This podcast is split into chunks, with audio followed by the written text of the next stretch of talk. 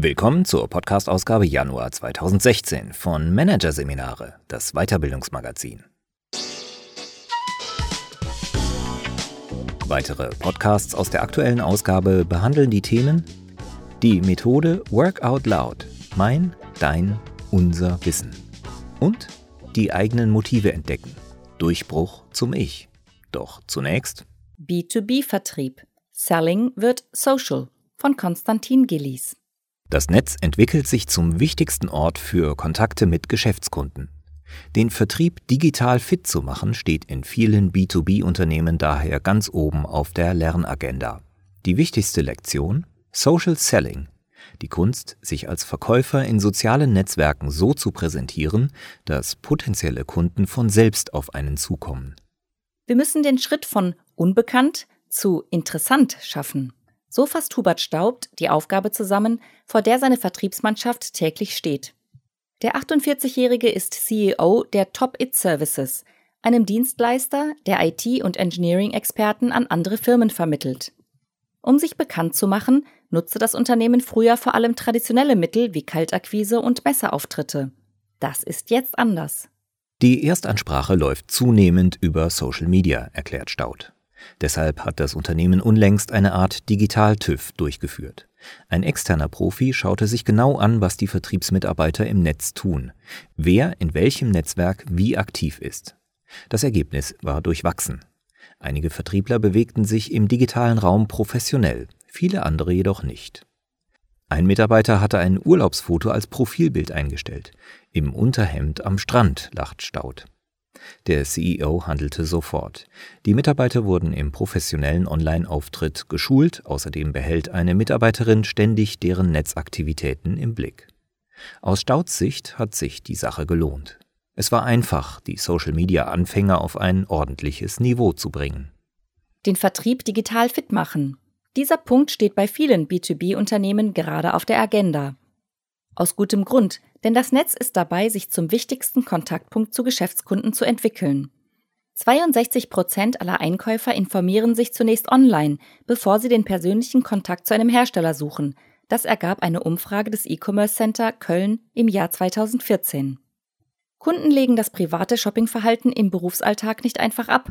So erklären die Studienautoren das neue Verhalten der Einkäufer. Sprich, wer daheim fast alles online kauft, wird diese Gewohnheit bald auch im Job übernehmen. Selbst dann, wenn es da um Maschinenteile, IT-Ausrüstung oder Unternehmenssoftware geht. Anbieter im Netz suchen, dann Preise recherchieren und schließlich Kundenrezensionen vergleichen. Dieses Verhaltensmuster schwappt auf das B2B-Geschäft über. Hinzu kommt, dass die alten Methoden im Vertrieb nicht mehr funktionieren. Persönliche Kundenbesuche etwa gelten schon lange als lästiger Kostenfresser und fallen Rationalisierungsprogrammen zum Opfer. Und die früher so verbreitete Kaltakquise am Telefon läuft zunehmend ins Leere.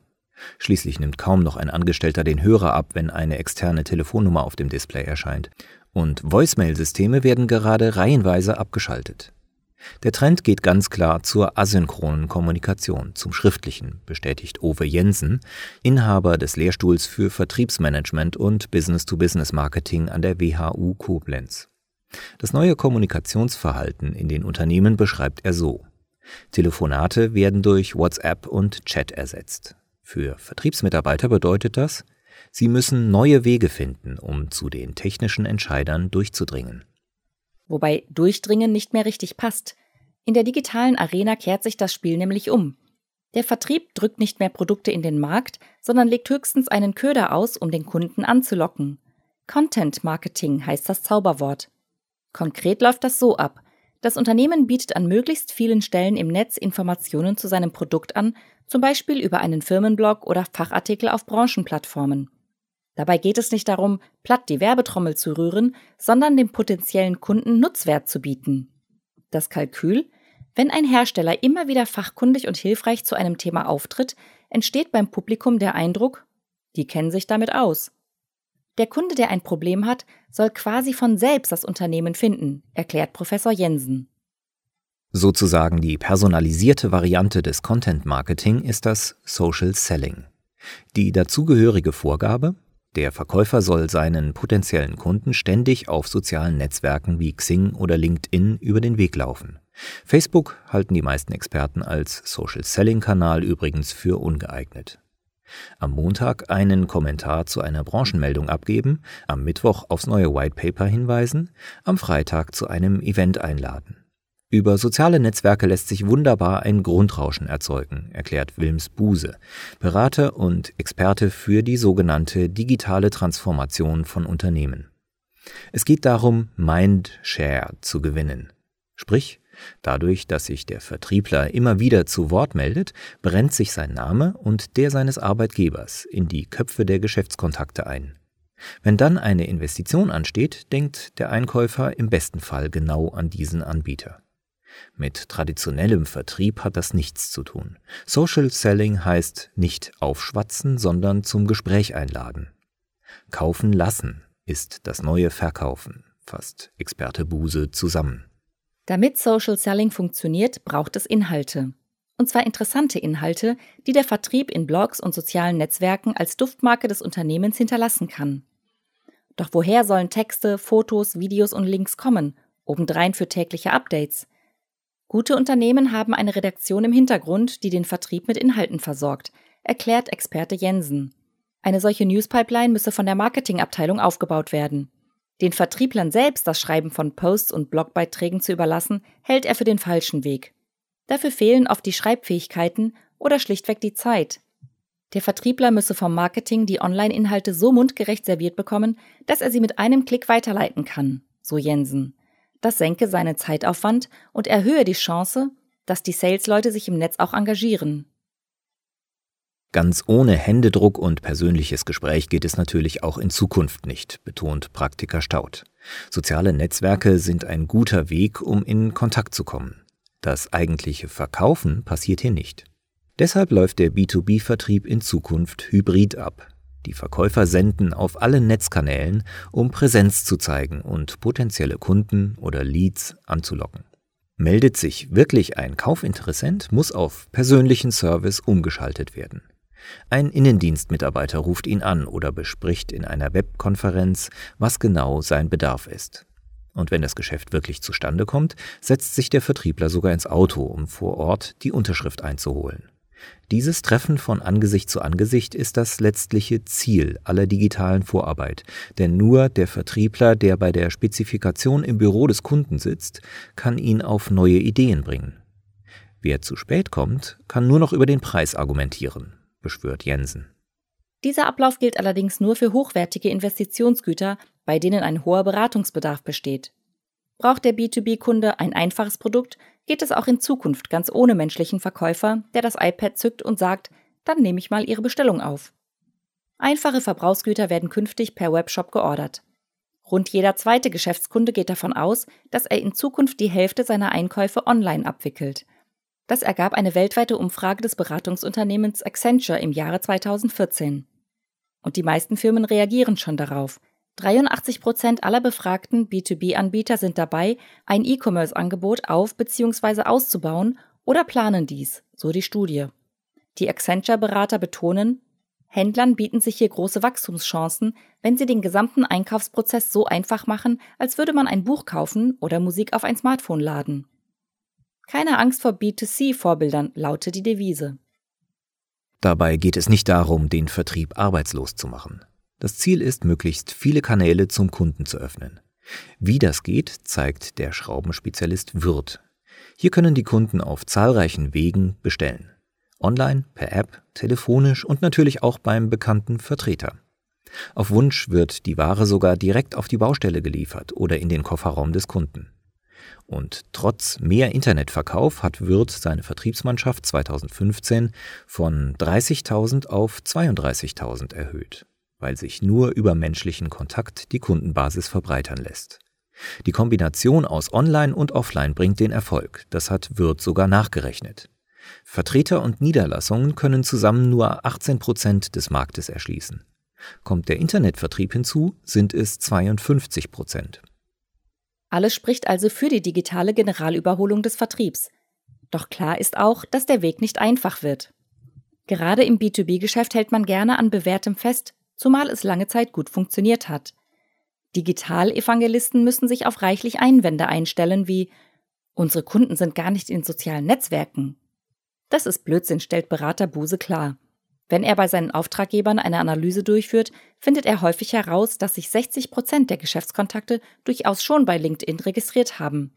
Das sind manchmal nicht die Top-Entscheider, aber die, die Entscheidungen vorbereiten, so Buse. Untersuchungen stützen diese Einschätzung. So fand LinkedIn 2014 in einer Studie heraus, dass 3 von 4 Einkäufern Social Media nutzen, um Beschaffungsentscheidungen zu treffen. Eine echte Schwachstelle von Social Selling ist der fehlende Beweis, dass die Methode wirtschaftlich ist. Haben die ganzen Posts und Tweets unterm Strich etwas gebracht, wenn man den Zeitaufwand abzieht? Die berühmte Frage nach dem positiven Return on Investment konnte bisher noch keine Studie zweifelsfrei beantworten. Doch alles deutet darauf hin, dass sich Social Selling auszahlt. Besonders eindrucksvoll zeigt das IBM. Der IT-Konzern hat schon 2012 ein Pilotprojekt mit Social Selling gestartet. Die Vertriebsmitarbeiter in einer Division, Cloud Computing, wurden darauf geschult, sich in Online-Diskussionen einzuklinken, die mit ihrem Thema zu tun hatten. Gleichzeitig versorgte man sie mit einem Strom von Links, Posts und Argumentationshilfen, die sie auf Twitter und LinkedIn einsetzen konnten. Die Erfolge waren sensationell. Die Netzwerke der Vertriebler schwollen binnen weniger Monate an. Die Zahl der Twitter-Follower explodierte von 54.000 auf 1,3 Millionen. Die Division konnte ihren Umsatz um 400% erhöhen. Mittlerweile hat IBM Social Selling in der gesamten Organisation ausgerollt. Die schönsten Zahlen bringen natürlich nichts, wenn die Mannschaft beim digitalen Umbau nicht mit anpacken will. Genau das ist aber häufig der Fall. Neue Ansätze wie Social Selling werden von der Mannschaft rundweg abgelehnt. Berater Buse hat unlängst analysiert, wie aktiv die Vertriebsmitarbeiter von 10 großen deutschen Unternehmen online sind. Das Ergebnis war ernüchternd. Deutschland mag zwar Weltmeister auf dem Fußballplatz sein, in den Business-Netzwerken präsentieren sich Professionals hierzulande wie Amateure, so Buse. Viele Vertriebler legen zwar eindrucksvolle Profile an, kommunizieren aber nicht mit ihren Kontakten. Nur Nabelschau, kein Networking, so lautet das Motto im deutschen Vertrieb. Könnte Geld das ändern? Würden sich die Vertriebler auf LinkedIn tummeln, wenn ihr Jahresbonus davon abhinge? Experten haben da Zweifel und andere Vorschläge. Man könnte Online-Aktivität in den Zielen vereinbaren oder Wettbewerbe veranstalten. Hier sind der Kreativität keine Grenzen gesetzt, sagt Online-Experte Buse. Ein weiterer Hemmschuh? Sales-Leute mit Netzaffinität zu finden, ist noch schwierig. Hubert Staudt schätzt, dass nur 5-10% seiner Vertriebsleute Social Media nutzen, um Inhalte zu teilen. Für die meisten ist das ein reiner Kontaktkanal. Auch die beste Schulung könne daran kaum etwas ändern. Deshalb setzt Staudt neben Weiterbildung vor allem auf neue Köpfe. Die jungen Talente, die wir heute einstellen, bewegen sich in Social Media ganz selbstverständlich. Ein anderer Manager, der gerade versucht, seine Vertriebsmannschaft auf Social Selling einzuschwören, fasst es so zusammen. Bis 30 gibt es kein Problem, danach schon. Dass Social Selling die Erfolgsstrategie der kommenden Jahre wird, davon sind alle Experten dennoch überzeugt. Auch aus einem einfachen Grund, den Jensen so auf den Punkt bringt. Der B2B-Vertrieb von heute kann es sich nicht leisten, das soziale Verkaufen auszusitzen.